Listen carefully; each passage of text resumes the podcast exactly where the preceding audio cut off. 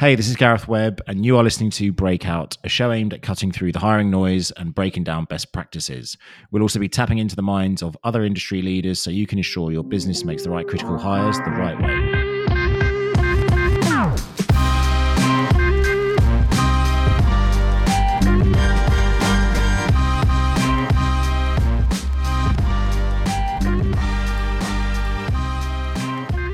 Good evening, everybody. Thanks for coming. Thank you for getting out of your sweatpants and into your jeans to come and see us. For those of you that don't know me or us, I'm Gareth. I'm the founder of OutScout. We're a technology talent uh, matching business here in Austin. Can everyone hear us okay? Yeah, cool. Um, we're know, a three and a half year old uh, small technology talent matching business here in Austin, but we help companies across the US, uh, mainly VC, PE backed, uh, high growth technology brands we also work with a number of public and enterprise uh, technology businesses, really with what we call critical hires, um, anything from a very complex individual contributor through to a VP, SVP. I want to thank, firstly, our panelists who have come in from New York, Seattle, Dallas, and Austin. Um, thank you for your eagerness to get involved and help and collaborate. Um, also, I'd like to thank everybody that's come um, appreciate you're extremely busy and we've got a long weekend ahead. Um, why are we doing this? So a lot of people ask this why we're going to do these events and we're going to be doing podcasts and an event, uh, digital webinar series. Uh, no one can argue with me that in the last three years, hiring has got any easier. Um, scaling companies, teams has arguably become more difficult each year.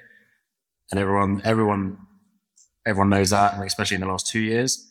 Uh, we're here to basically try and enable and help the talent acquisition founders, technology community to uh, get better at hiring and um, streamline their people ops through the, ever changing conditions.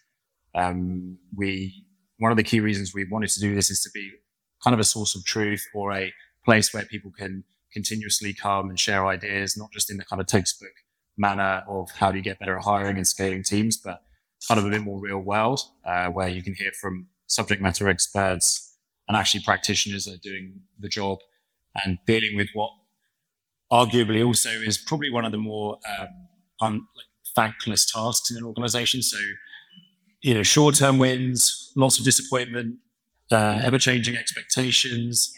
Um, and yeah, you know, everybody needs us to be get, doing more and getting better all the time. So we, we're here to support that. Uh, not only just through our service, but also in, in doing things like this. So again, thank you, everybody. We'll get started. Uh, can we look at the itinerary? We'll go through. This is the first panel, which is startup and uh, scale up hiring. We have Natalie Ledbetter from Boldstart Ventures um, in New York. Boldstart make seed stage and Series A investments into uh, technic- technical founder led businesses. Uh, they're very successful and uh, Natalie's got a very unique skill set of getting technical founders to understand and appreciate talent acquisition. Uh, we'll talk about that in sec. And um, Israel Gutierrez from Axios, which is a, fairly new, uh, specialized news brand for more uh, impartial and uh, hyper localized news distribution, coming from New York Times prior. So, quite an interesting story from large to small let's get started. Natalie, let's get started with you. Um, how do you get technical founders to understand the value of hiring people in a zero to one capacity? Yeah, so uh, the job that I have right now, so basically, I have been an operator in um, three different startups in New York City.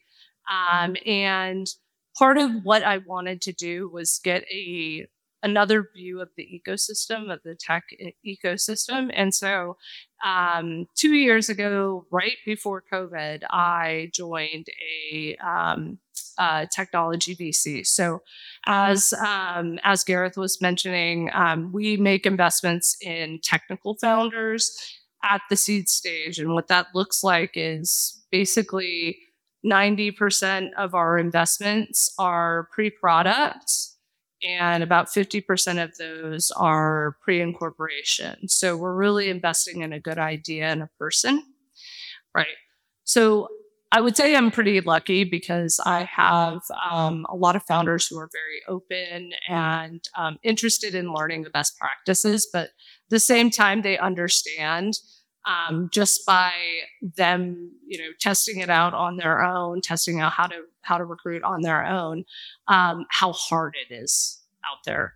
And so um, we call it teaching them how to fish.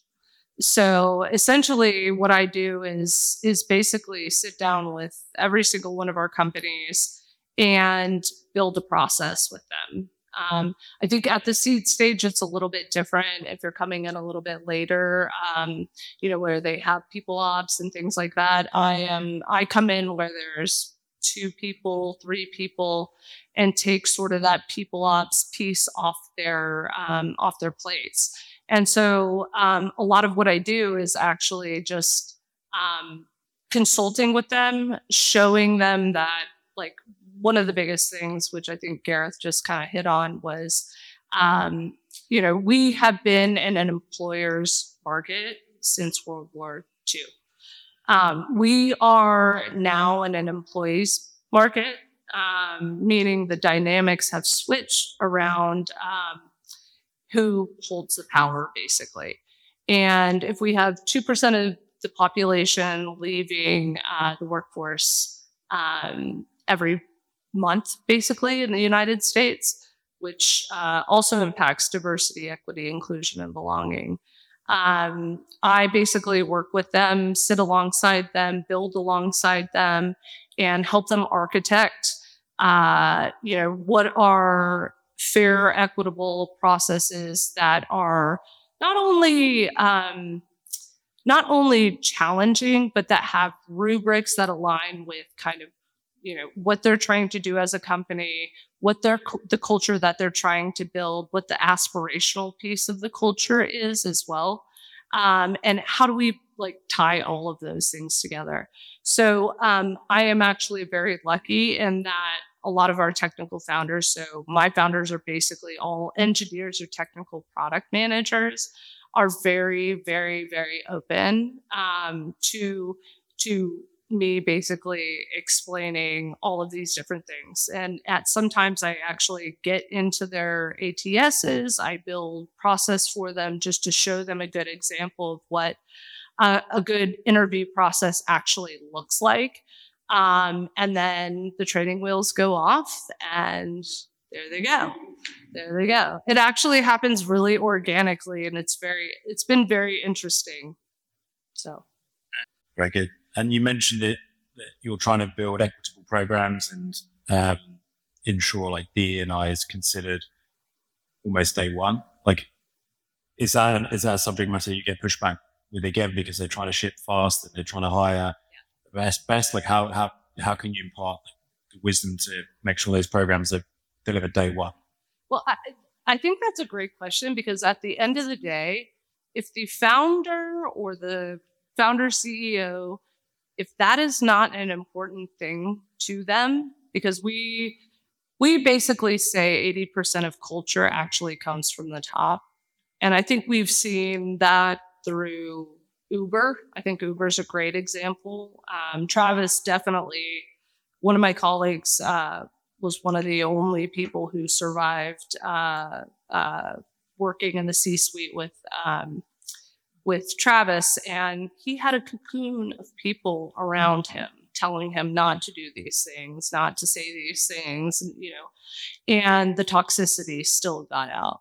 So it, it really comes from the top. And that's one of the biggest things I say. Um, and I tell my founders, like, if it's not important to you, if you see this as a box check checking like uh, scenario, um, let's not even talk about it let's not even let's not make it a big huge thing because you don't really care. At the end of the day if you do not have their investment it's it's performative at the end of the day. So um so with them the ones that actually are really um, interested in building um, in, in building like more equitable types of companies you know we do a ton of work around frankly around how to build an equitable recruiting process and uh, things like that. And how do we benchmark candidates? Are we doing this in a fair way? And a lot of it comes down, honestly, at the end of the day, a lot of it comes down to talent acquisition. Um, going back, going back to the coaching, guiding, um, you've gone from a huge organization to a much smaller, higher growth organization where scaling is kind of the the most imperative piece, I guess, getting people in there to build and ship. What have you what have you taken from your larger organization into a smaller, slightly uh, less well known organization to influence on like D and I program early? Even at times, we were scaling rapidly. right. Uh, in the couple years I was there, we we grew from know, maybe 4K to 6,000 globally, okay. and maybe 7,000 now.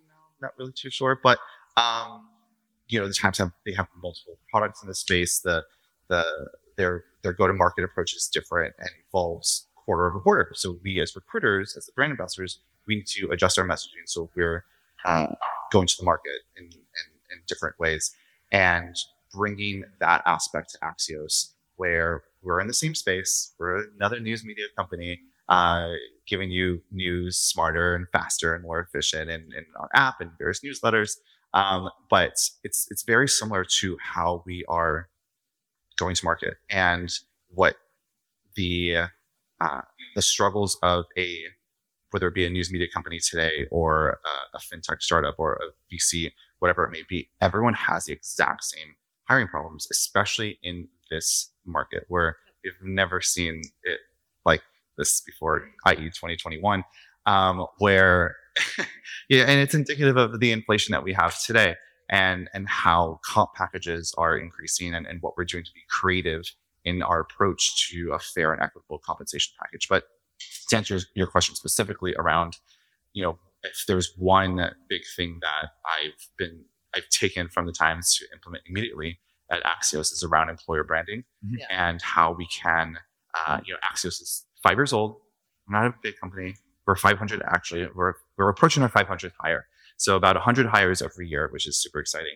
Um, but um, it is it's growing rapidly, and so how do we adjust employer branding so that we're going to the market, letting candidates know, even tech candidates know, this is who we are, this is what we're doing, and this is the exciting technology that you're going to work on that powers the platform of smart, fast breaking news to benefit the communities that we serve. How are you doing that when a lot, I'm speaking personally, a lot of people are disenfranchised with news for various reasons?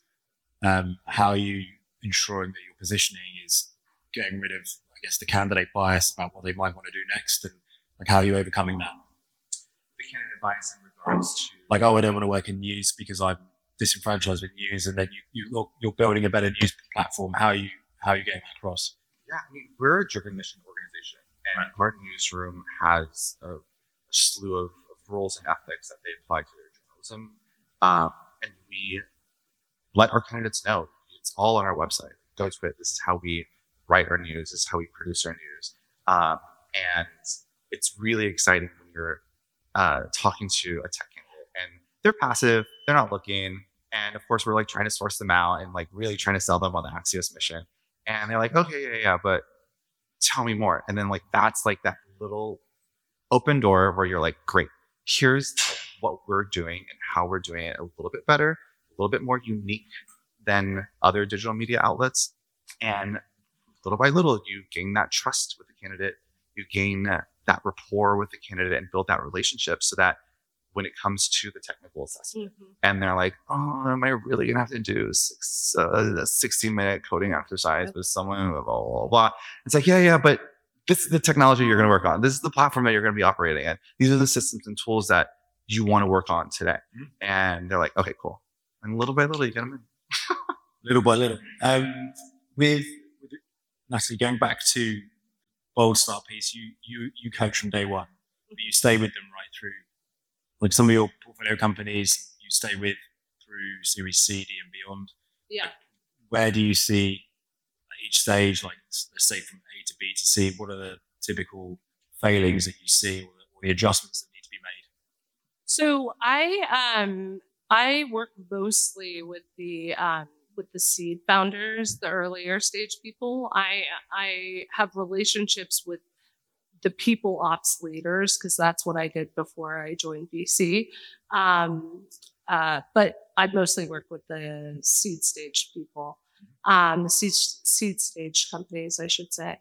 And um, I don't know. There's a there's there's a lot of education that goes into this entire thing, and I think one of the biggest things is, um, you know, as a first, especially a first time founder, you are thinking, I need the shiniest toy. Like I need the best people coming from the best companies that are the most senior um, and things like that. And actually, that is a huge um, mistake that a lot of seed founders make. Because at the end of the day, your um, when you are at that stage, your goal should be putting your head down and building. And it's about execution and it's about speed. And if you don't have those two things, which honestly, if you're pulling in more, um, like, uh, you know, if you're pulling in, I've seen this happen multiple times. You're pulling in executives from large, uh, large companies. Um, they no longer they haven't been because they've been moving up this ladder they haven't touched the actual execution on the ground where they have all that they've had teams doing those things. And so those people if, if you bring those people in too early you're you literally you're spending a ton of money and you're not getting anything done. So the biggest thing i would say is like from a dna perspective we are looking for people who can execute. We're looking for builders and people who can execute and do that quickly. And I would say the other piece, like from a DNA perspective, is just that um, they are multi talented. You'll hear probably me say this lots of times, but we um, we look for what we call Swiss Army knives. Um, and we'll talk about, I know a little bit about this with the chief of staff role. Um, but the Swiss Army knives are the people that you get so much mileage out of. And I don't call them generalists anymore because I think that insinuates that they are mediocre. And what I'm talking about is a person who is good at it. So many things that you could say, write a blog. Uh, can you figure out how to do a landing page for this event? Can you figure out how to um, you know figure out a lease for this one spot? Those people are gold in an early stage company. So i think it's more about like reframing what um, what you need in those early days because i can like after a after series a after series b after series c th- those profiles change phenomenally and um, so, so what I would just say is like the it, it's all about the DNA of those early stage people who are builders, people yeah. who can build from scratch. We're in we're in Series D and a very similar yep. type of Swiss Army profile. Yep. We call it activator for mm-hmm. Gallup Strengths. Uh, what? Uh, activator. Activator. Yeah. Uh, and so that's uh, one particular trait that's embedded into literally every single interview on uh, how how much does this person scale on the spectrum when it comes to the activator profile? Yeah, we, I think we've got a couple of chief of staffs in here tonight, and oh, uh, we spoke about it. Um, sorry, my mic's going funny. We spoke, Natty and I spoke about it, I think, a year ago. Yeah. Um, that there was a very clear trend that the chief of staff hire yep. has gone from like White House to Microsoft, Google, and then down into like super early stage business. Yep. Um,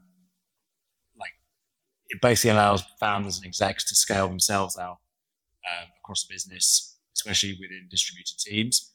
Um, do you want to talk about like how you've seen that trend increase? I mean, look, like uh, I have just, it's actually blown my mind over the last two years. I have seen that be in the first five hires multiple times. And if it is not like a, like the traditional chief of staff, uh, who's the chief of, who, who are the chiefs of staff? They're over here. Uh, traditional chiefs of staff, you know, have MBAs. They are frankly on a path to COO, CEO, whatever it may be. Um, they're highly business minded, and the founder or the CEO steps away for a moment. You're in charge, right? And like people understand that you get the business, you can connect all the dots between the technology that you're building and the business. Um, and so you can become like the face of the company if the founder is doing doing a roadshow, raising funds, whatever it may be. But it's been really interesting to see this. I'm starting to see this in the first five hires. Um, because, in, and again, going back to the fact that my founders are very, very technical, um, these are business minded or uh, business minded um, people who can come in and have the ability to not only like back up the CEO, but also spread the message of um, of uh, how do you connect those dots? Because that is one of the biggest things that I feel like um, companies do not do a good job of is like figuring out how do you create this drumbeat where at every all hands you are talking about this is what how engineering impacts revenue. This is how product management impacts uh, you know whatever other numbers. And being able to tie that all together is it's hard. Most people are not wired that way. So having a chief of staff in place who can actually come out and explain that to everybody that is actually the sticky part of keeping those early stage you know uh, early stage employees super engaged is is having someone who can who can basically again connect the dots between all of those things. Um, and just make it very clear kind of where their work is going yeah israel you said you you've noticed you saw the trend happening at new york times and you've seen it happening at axios as well like, what are the what are the things at the stage you're at in axios that you, like that, that warrant potentially like a layer of chief of staff? Like, what are you, things you've observed, the problems of scale that probably would be fixed by chief of staff? Yeah, when I was uh, at the times, we started implementing chief of staffs across the different business functions, mostly in within the house of the C-suite that they were supporting. Um, coming into Axios, there were two chiefs of staffs, and we're 500 people, and we're already talks of a third and a fourth chief of staff role. So the when I saw this conversation, when this question came up, it, it just made me smile because, uh, personally, from on the leadership standpoint, from a recruiting front, being three, two and a half months, three months in at Axios, I'm still learning and understanding and navigating the Axios ecosystem that we have. And I go to our chief of staffs and I'm like, what's going on? Can you tell me the secret sauce, please? Because uh, they are the ones who are in those in, in those closed door conversations with the co-founders, the CBO, CRO, et cetera. And from a recruiting standpoint, I need to know when we're going to maybe unlock another series or get additional revenue that will unlock additional headcount, which means I need more recruiter headcount. Uh, and that happened in the first three, four weeks I was there. And so I said, okay, cool. I need four more recruiter headcount. Here's the data. Here's why. And it was really easy to get it. So, um, yeah, we see it we see it from seed series A quite prolifically in the pre-IPO space and the kind of bigger public companies. Um, and they're super helpful for us as well as external partners, uh, as eyes and ears. Um, and they actually have phenomenal amount of influence as well, because I think once they're trusted by the execs, then they just like use them as very quick proxy for a decision. That's right. Um, which we like. Um, so cool. Um, yeah, I think one of the things that I want to go back to a little bit is about founders. Like, how do you make a founder uh, or, or, an early stage exec go from just being pretty good at understanding hiring to actually being very, very good at it themselves? Because we'll talk about that later in the um, exec in the enterprise discussion. But like, what what, you, what do you have to say to resonate with them to get them to fully buy into it and to get them to actually like treat it as a fundamental practice? Well, honestly, I think it's they'll try it on their Yeah. first, and then they will be like, "I don't understand what's going on. No one uh, is applying to our jobs," which is always a fun, which is always fun with like early stage founders, and I I love my founders, but honestly, you know, you can never call their baby ugly ever ever. Um, and so, uh, so a lot of it is like leading by example, but it's a lot of it, it's, it's data too, right? Like it's, it's looking at their funnel and positioning it like a sales funnel. Like I think of recruiting as sales. And so looking at like what's actually happening in the funnel and then just saying, let's adjust this one thing or let's experiment with like, okay, this source isn't working. Let's move the money over. We, we know this one other source is doing really well. Let's just move our money over there, or let's test an event. Let's test, you know, a, a myriad of different different things. I I think if there's one big takeaway right now, it's experimentation across the board. Um, none of us have been in this position before. None of our parents have been in this position before. Uh, this is a brand new market. Um, and so I think like I, I like I said to Gareth, I was like, I'm I just say to my my um, founders like flip the script. Whatever you were doing before is not going to work. Meaning, and like a great example, I feel like would be, you know, um, when it was an employer's market, you could talk product, product, product. This is how cool our product is. It's awesome. Product, product, product. Here are the things you need to have like in your back pocket to get this job. Now it has to actually flip to what's in it for the candidate? Like, what can you provide as a business to this candidate? And then talk a little bit about the product. But it is about how much are they going to grow? Like, who, like, what what type of an environment are they coming into like how much impact are they going to have that's what you actually have to uh, like lean into and make sure that you're like pointing to more than more than saying like we have this really cool product you should join us because like our products like have you seen it it's awesome like that that kind of stuff you know there's plenty of amazing products out there right now uh, even the ones that no one knows about yet. Amazing products out there, but those people still can't even um, hire until they start flipping the way they're thinking about this. Like, your baby is not the cutest baby to every single person. So, You- you, you- you what's hit- in it for them? Yeah, you hit it on the nose. It comes down to data. Yeah. You need the data to Yep. influence your founders at these early stages. Prior to the times I was at this company called Dotdash. Does anyone remember about.com from like the old days? Not kidding.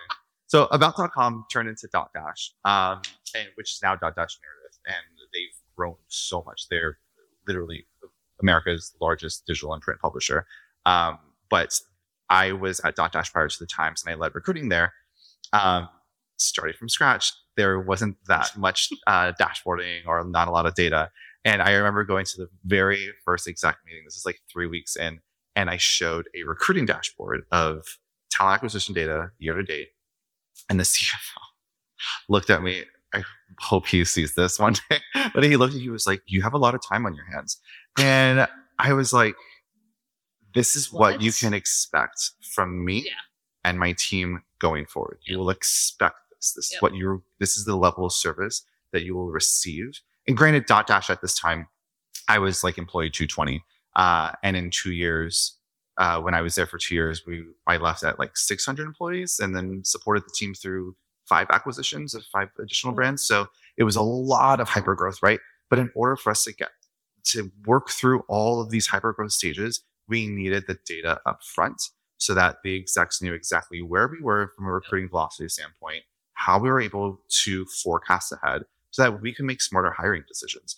Um, but I'll never forget that quote from that CFO. He's and great. that is the beauty of later stage versus earlier stage is we don't have the level of data which is why it pushes us to just experiment Um, I've been in later stage organizations where it, we're like, it's clear as day, like what we need to do here because we have all these numbers that we can like, uh, you know, analyze and figure out like where are we losing people? Why are people unhappy? What are all these things?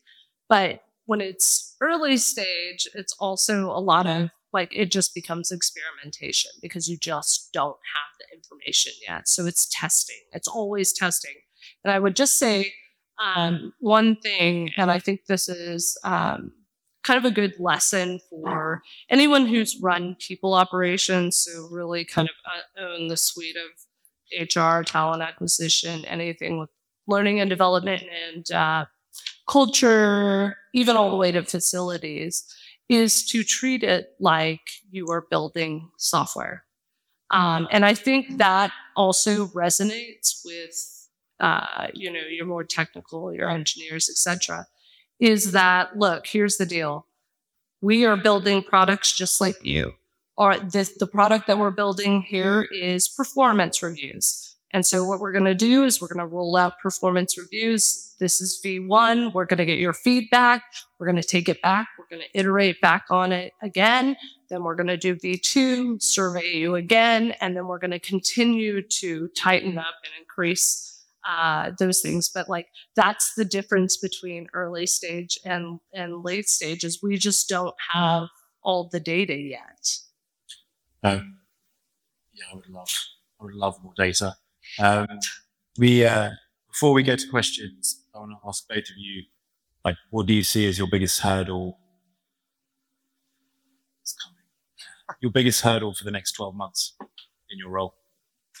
Scaling, um, hundred percent scaling, scaling in this very unique market, um, and how we're able to continue to make sure that our DI practices are in place so that we're hiring efficiently. We're hiring for the right talent in the right spots in the right places of the company, uh, everywhere from you know how we reward. When I look at DEI, I think about diversity is what you have, and inclusion is what you do with it, exactly. and equity is how you reward. Yep. And so let's look at these different components uh, and drill down on how we operate with these. And recruiting is at the forefront of it all. That's right. And so um, scale, and keep those DI practices in place. And Natalie? Um, biggest challenge for, I, I would say, um, is, is a recent challenge. So, um, so we have seen uh, over through COVID this um, going from employer market to, I mean, in September alone, I think we had 4.7 million people leave the workforce in the United States. And we know that, and this goes back to the DEI piece, we know that most of those people are women who have children. They are people of color who can't uh, can't afford uh, daycare, which is ridiculously expensive, and all of those things. So we're also our pool of um, you know unique thought and different backgrounds, etc., is getting like smaller and smaller and smaller. But now, like today, I am calling what we are in right now purgatory because none of us have any ideas. We've got inflation happening. We've got interest rates changing. Now we're starting to see the reductions in force. I mean, we're seeing Robinhood, Cameo, Klarna, all these big companies, Peloton, all starting to lay off. Then we have all the companies that IPO'd during uh, during COVID. They're all tanking. I mean, they are all tanking. And so now we're in this place where we're, everybody's just, I think everybody has to sit back and just wait and watch because we don't know what's going to happen. This, this, and this is new. This is literally probably about six weeks old, I'd say we are new we are now in this very odd place where i don't think anybody knows what's going to happen and so my advice to our founders is don't go crazy on hiring like pull it back rein everything in um, and basically scale needs to everybody needs to stop with the heavy hiring and just focus on building the product at this stage with the people that you have to have there. Because I, I mean the layoffs are insane now. And we were we're fighting we were fighting for talent a month and a half ago. And so it's just that what I that's what I would say is the biggest challenge for me right now is do I advise my founders to just like grab these layoff lists and just like blow them out, go after all the engineers, go after all the product people? Or do we say, okay, buckle up, we don't know what's going to happen, everyone just pause what they're doing? And we have decided to basically tell people to, everyone needs to just chill out for a bit. Your hiring, like, has to just calm down for a second. If obviously if there are milestones you have to hit and you need people to hit those milestones, clearly you want to hire those people. But for the most part, we're just telling people to wait because no one knows what's going to happen. That's good advice. Um, thank you very much. Um, do we we got microphone ready to whip around? Um, questions, anybody? For Israel or Nestle? Um, I'm not sure if this was brought up before. Uh, I was late. My Uber driver, he got rear-ended on the way here, so everyone's fine. But We're um, here now. uh, yes, um, I'm not sure if quality of hire was brought up, and if not, uh, I'm curious to know um, what you are doing or what you were telling founders to do and how to measure it. Say again, sorry. Um, quality of hire. So maybe what you have been doing to measure it, or what maybe you're communicating to founders and, and how to to measure it. Yeah, I mean, I, I think you will have a different answer. I will. I will. We'll have, yeah, we'll have different answers just purely because of the stage of Yeah. companies that we're working with. So I mean, from first- from a quality of hire standpoint, uh, looking at your ATS and looking at the job boards that you're plugged into, um, there's those automatic job boards that that most ATSs are automatically plugged into, like the Indeed, Glassdoor, Monster, etc. Uh, but any other external job boards that you're plugged into, what's the ROI on it? Career fairs, job fairs, uh, employee referrals. What is the ROI on all of these things? How are you measuring them? I, I think that there's a, theme coming up here where it's, it's just the data aspect of it all, especially in this small to mid-sized company where where you are probably on one or two recruiter, uh, one or two recruiting team, right? You you're you're by yourself, right? You're you're in the trenches with one or two other people. So how do you utilize the data? So you can go to you know maybe your CHRO or some of your CRO and say, here was the ROI from this investment from Black Rose Suit Code, or here's the ROI from when we intended Grace Hopper, and here's why we need to do it again. Uh, and here's how it's increasing our employer branding presence. This is the number of hires we're able to get from it, X, Y, and Z. So I would uh, I would approach it in, in those aspects.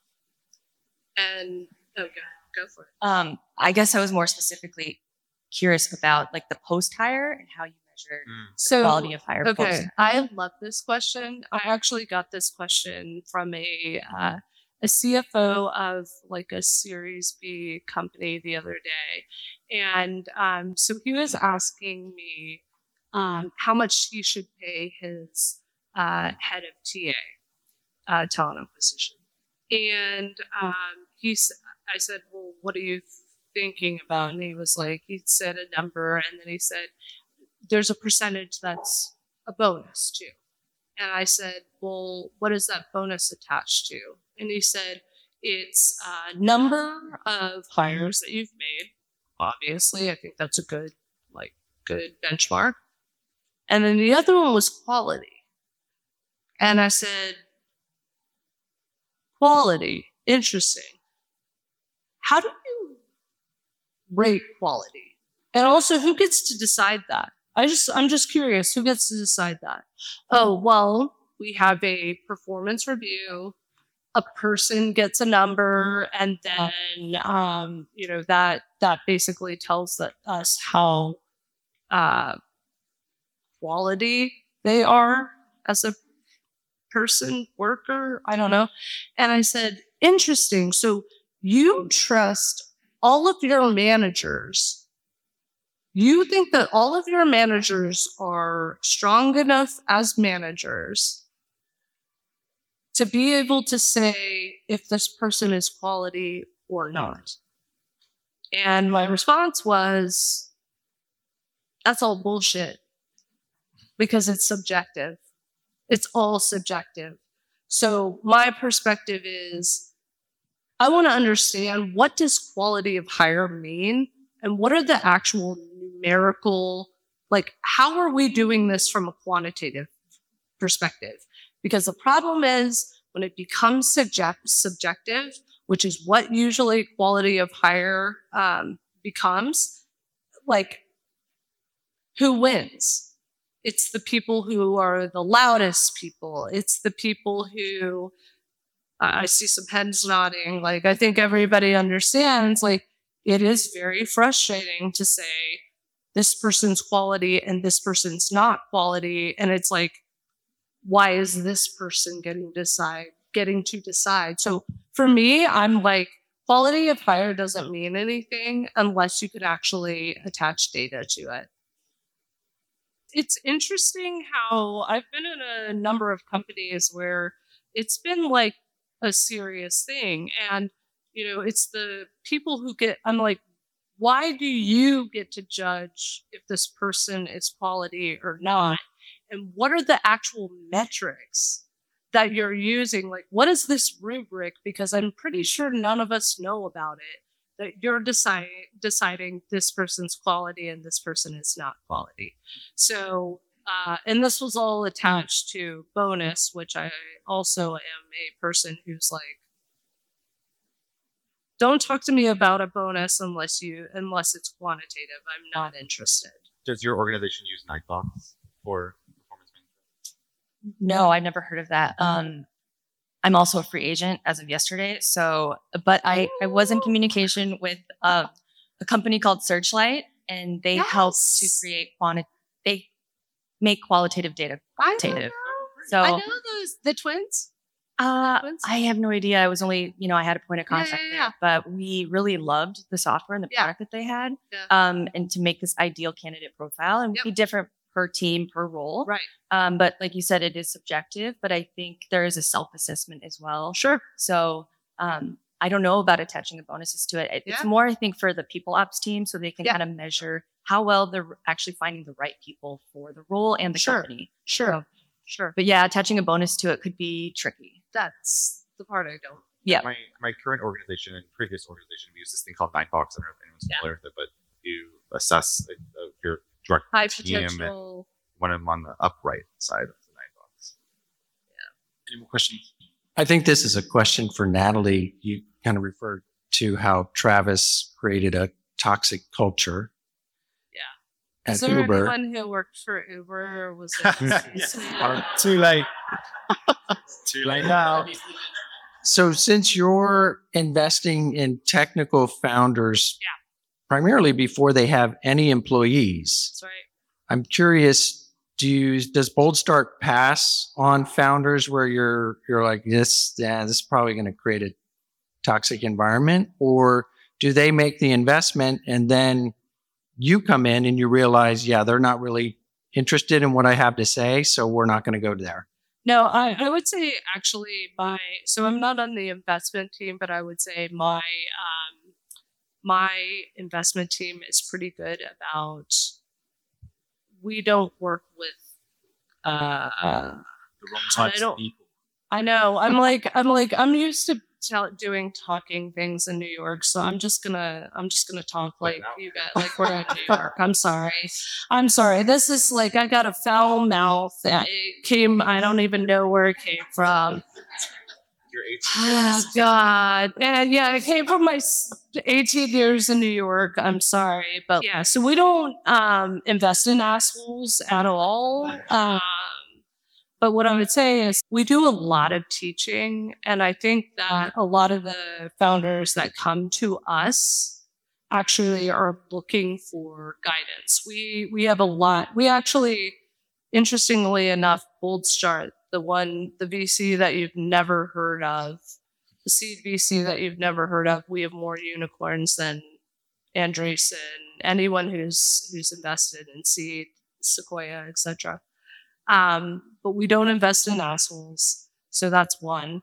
And then I would say number two, like part of um, what we want to see when we are um, looking at deals is uh, the flexibility, the nimbleness, the openness to taking hard feedback, because this is not, that road is, I mean, there's a reason a lot of us are not mm-hmm. founders. That is a hard job.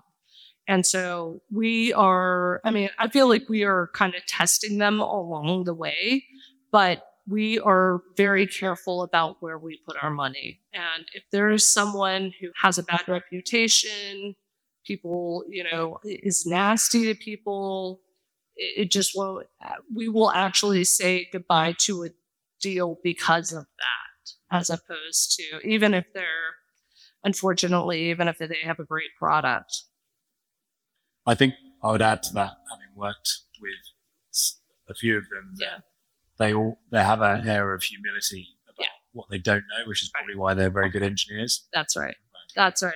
That's right. So so our people tend to be uh, very open to wanting to learn these things. They're very clear on the things that they are good at and not good at. So I'd say that one thing that is consistent in Yeah. early stage and late stage it's very same thing. And this this term was used at Dotdash at times, and even today at Axios.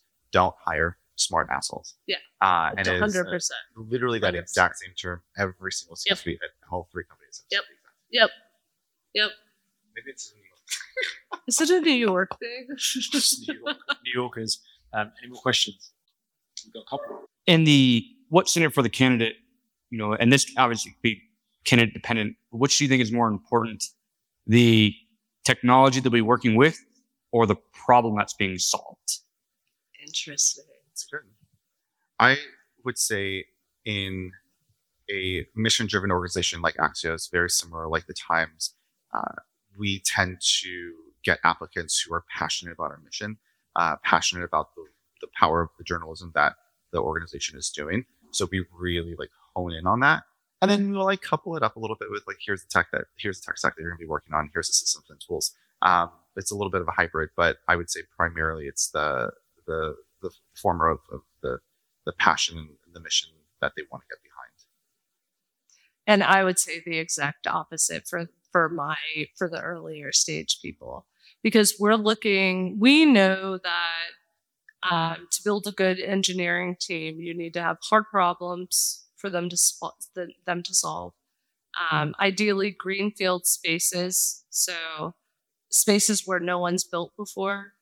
Um, excellent problem solving um, uh, abilities and we are looking for the people who don't want to be the smartest people in the room but are like brilliant but still want to work with other you know other brilliant people but it's about the problem solving skills. So i think and this is actually a great um, example of the dynamic that switches from early stage to i mean as it is very unlikely that a person who is great in a seed stage organization or even a series A organization is going to be able to scale and go with a company and into where where where he is.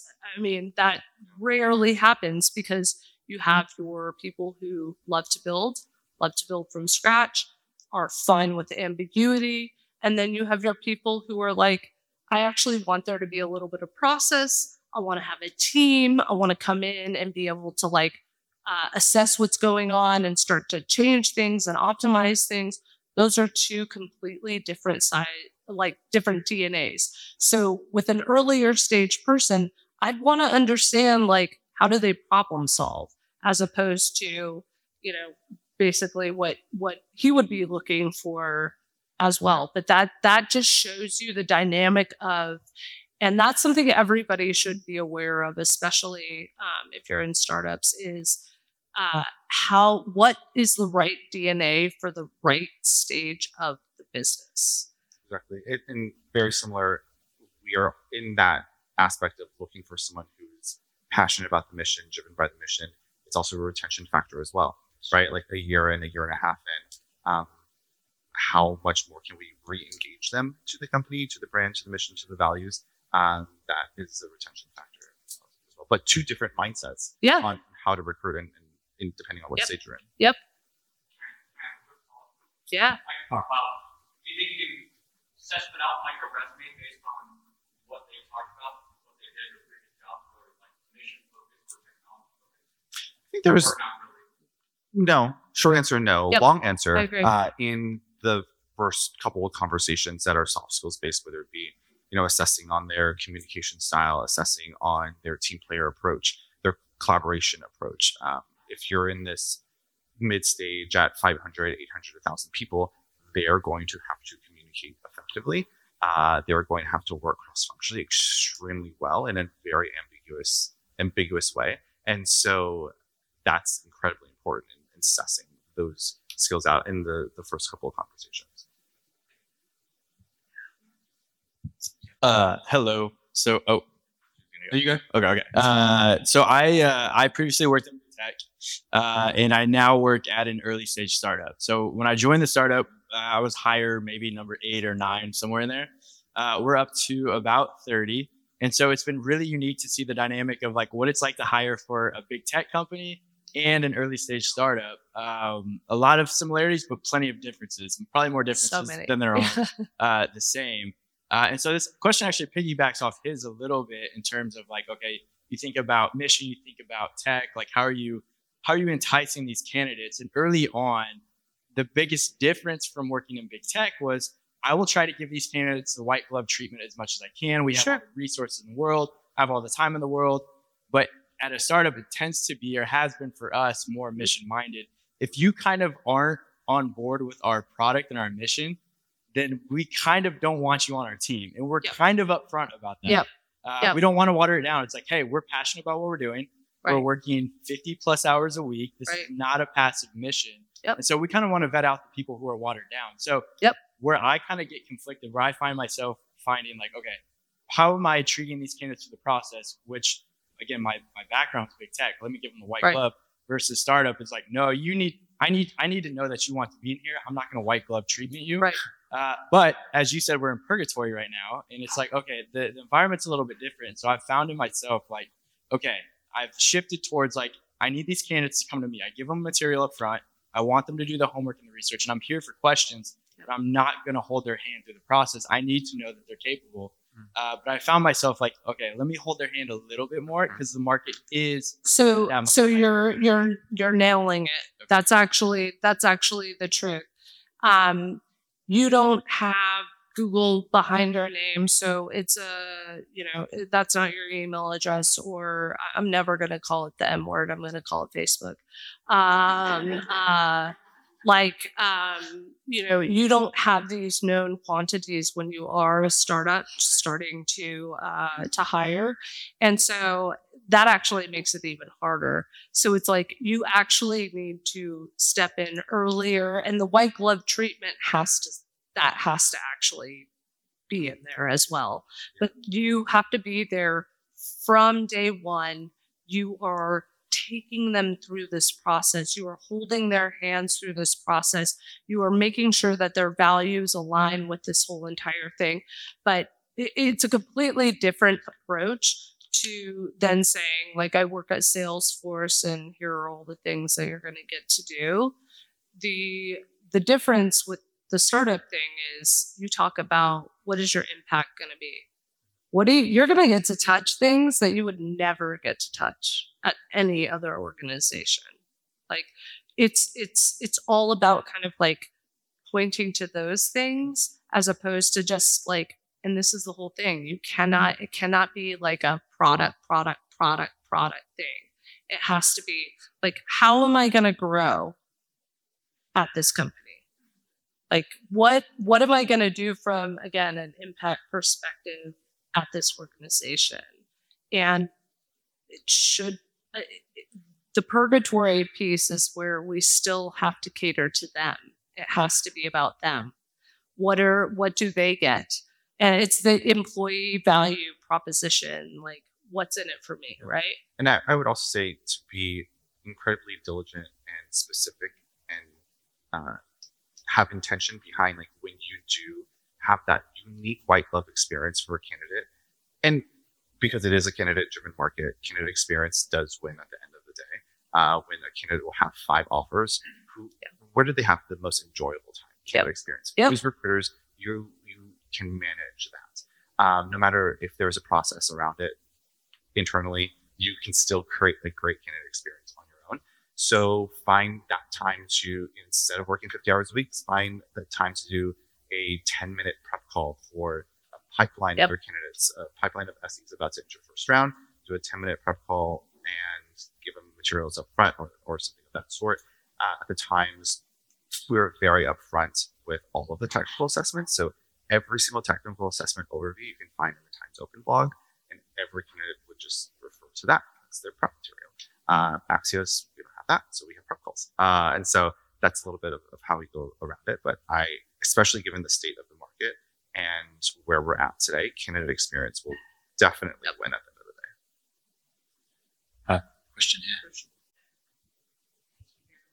So my question is for you, Natalie. You had mentioned earlier about um, working with clients that don't uh, really want to talk about DEI. So how do you help them see that it's an imperative that they address that, especially when it comes to talent acquisition? Um, I can tell you, so Ada and I work at the same company. Yep. And our goal is to be 51% BIPOC by 2025. We're very There you go. How big are you? About 250. Okay. We're You can, you can do that. You Oh, can yeah. do that. Oh, yeah. So my last company was a company called uh, my last startup that I worked at was a company called Stash Invest. Um, it's a it's a fintech uh, app that basically teaches people who have our who we were going after were the unbanked, the people who had been systematically left out of learning how to invest uh, and things like that. Um, and so, how do you get them on the same page? That's hard. Like, that's really hard. But the data, throw throw a rock and you'll hit a study that says the most diverse teams build the best products. It's not. This isn't like a, a theory. This isn't. Um, The thing I used to say to all of our employees on day one in their onboarding was would be um, like we want people from and and I actually we did build a company that uh, we got it to fifty two percent. Everyone was a knowledge worker. Two percent people of color. We built an hundred percent hundred person engineering team that we got to thirty percent women, which is like as I told my team, like everybody's like, "Oh yeah, that's great, that's great." I'm like, "Let's celebrate when we're at 50." And they were not junior women. None of these employees, these were not juniors. These were all seniors. And part of that was because they saw themselves in the people that they were interviewing with. They literally saw themselves. And I can't tell you how many times people said, I joined this organization because I've never been in a tech company where I've seen someone that looks like me and comes from the same background as me. So I think with that, it's purely data. And it is the easiest thing to find data on. It is the easiest thing. But the one point I would say is if they are not on board, and I mean 100% on board, and what that means is things are going to take longer, probably. You're going to have to interview a lot more people. If they're not on board, don't touch it because it has to come from the top. And if it's not that important to them, I, I don't I don't want to do anything that is performative when it comes to DEI. So for me, if I have a founder who's like, yeah, but you know, we just want the best person, and that's probably going to be like this guy or whatever, I I I'm like, okay, so this is not an approach that they really give a shit about. So we're just gonna let we're gonna let that one go. That's just not gonna be not gonna be a thing for them. Do you have any ERGs in your workplace? Oh, yeah. Oh, great. One avenue to explore, just partnering with them, um, partnering with your ERGs in the hiring front. Um, you could, uh, in some cases, let's say you have uh, a group of finalists, do they want to have a, a exploratory call with one of the members of the ERGs, one of the leaders of the ERGs? We used it as a sell tactic uh, at the time. So we do, I do the exact same thing at Axios. Uh, it's an incredible sell tactic to let the candidate know this is exactly the type of culture that you're about to walk into. Uh, the how we truly treat DEI here, not just from a recruiting standpoint. Ada is our DEI specialist in our. She actually. Love it. she's on my team. So Great. and so she's part of the interviewing process.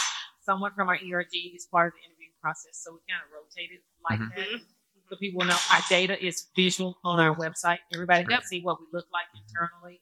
And our founders are extremely intentional about it. They are That's right. They're Middle Eastern and Chinese. Nice. Chinese. So very intentional about that. Our executive leadership team looks Right. like that. So um, some of the things that you're mentioning, um, it, and you're right, it's a slow crawl. Yep. It, it really is. Yep. Uh, But but you know what? Here's the thing. I I've told everyone this. Like you can change it. mhm. You can actually grow that population if you're doing the right activities. And part of that is something so simple as if you're trying to pull in neurodiverse people, let's talk about something that like we talk about diversity being like people of color, etc.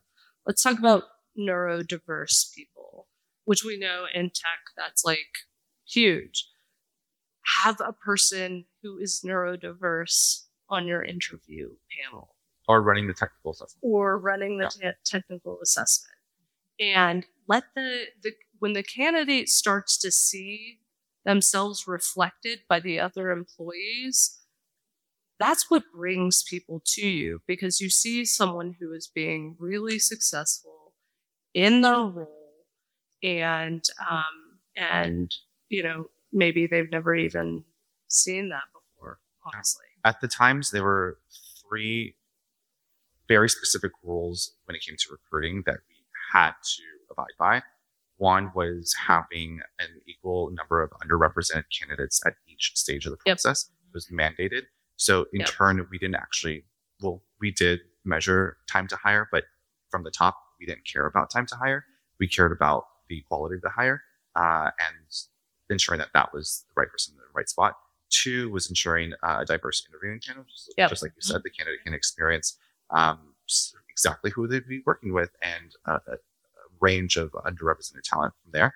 Um, and three was on the uh, if we did not meet any of those, we would have to bucket that role into a different like spreadsheet, and we would track like at the end of the year, like this is why this is the exception that had to be made, etc. But like those were some easy, a very easy formula that increased our the number of underrepresented hires. And I think like during uh, 2020, summer of 2020, and the aftermath of the murder of George Floyd and the height of Black Lives Matter movement, I want to say maybe it was like second half of 2020, like 80% of our hires came from underrepresented groups. Mhm. Everyone was incredibly bought into it. So it's those those very simple rules yield very high results. Yep. Yeah. And for me, like gone are there days where I allow a hiring manager to use not a good culture fit Mm. as an excuse Oh, because that's that's uh I heard someone say that on one of one of my founders say that I'm not gonna mention names, but I was like, yeah, we don't say that Yeah, I- anymore. We call about we say culture add. Like who is Yeah. going to add to what we already have? Like it's also I will just say if anyone's using culture fit, I'll give you a great example of why not to use it, which is uh, one of my VP of sales let a sales candidate go and said it was because it wasn't a good culture fit and he happened to be um, like Armenian or something like that. And he was like, "Oh, really? You're gonna like?" He took it as his personal culture, which could, which someone could easily do, and like what I tell all my um, companies now, and everyone should know this, like, uh, what used to be an HR nightmare for us is now a PR nightmare for us. So they are always, it could be on Twitter before you leave that room. So um, just being super, super, super thoughtful about that.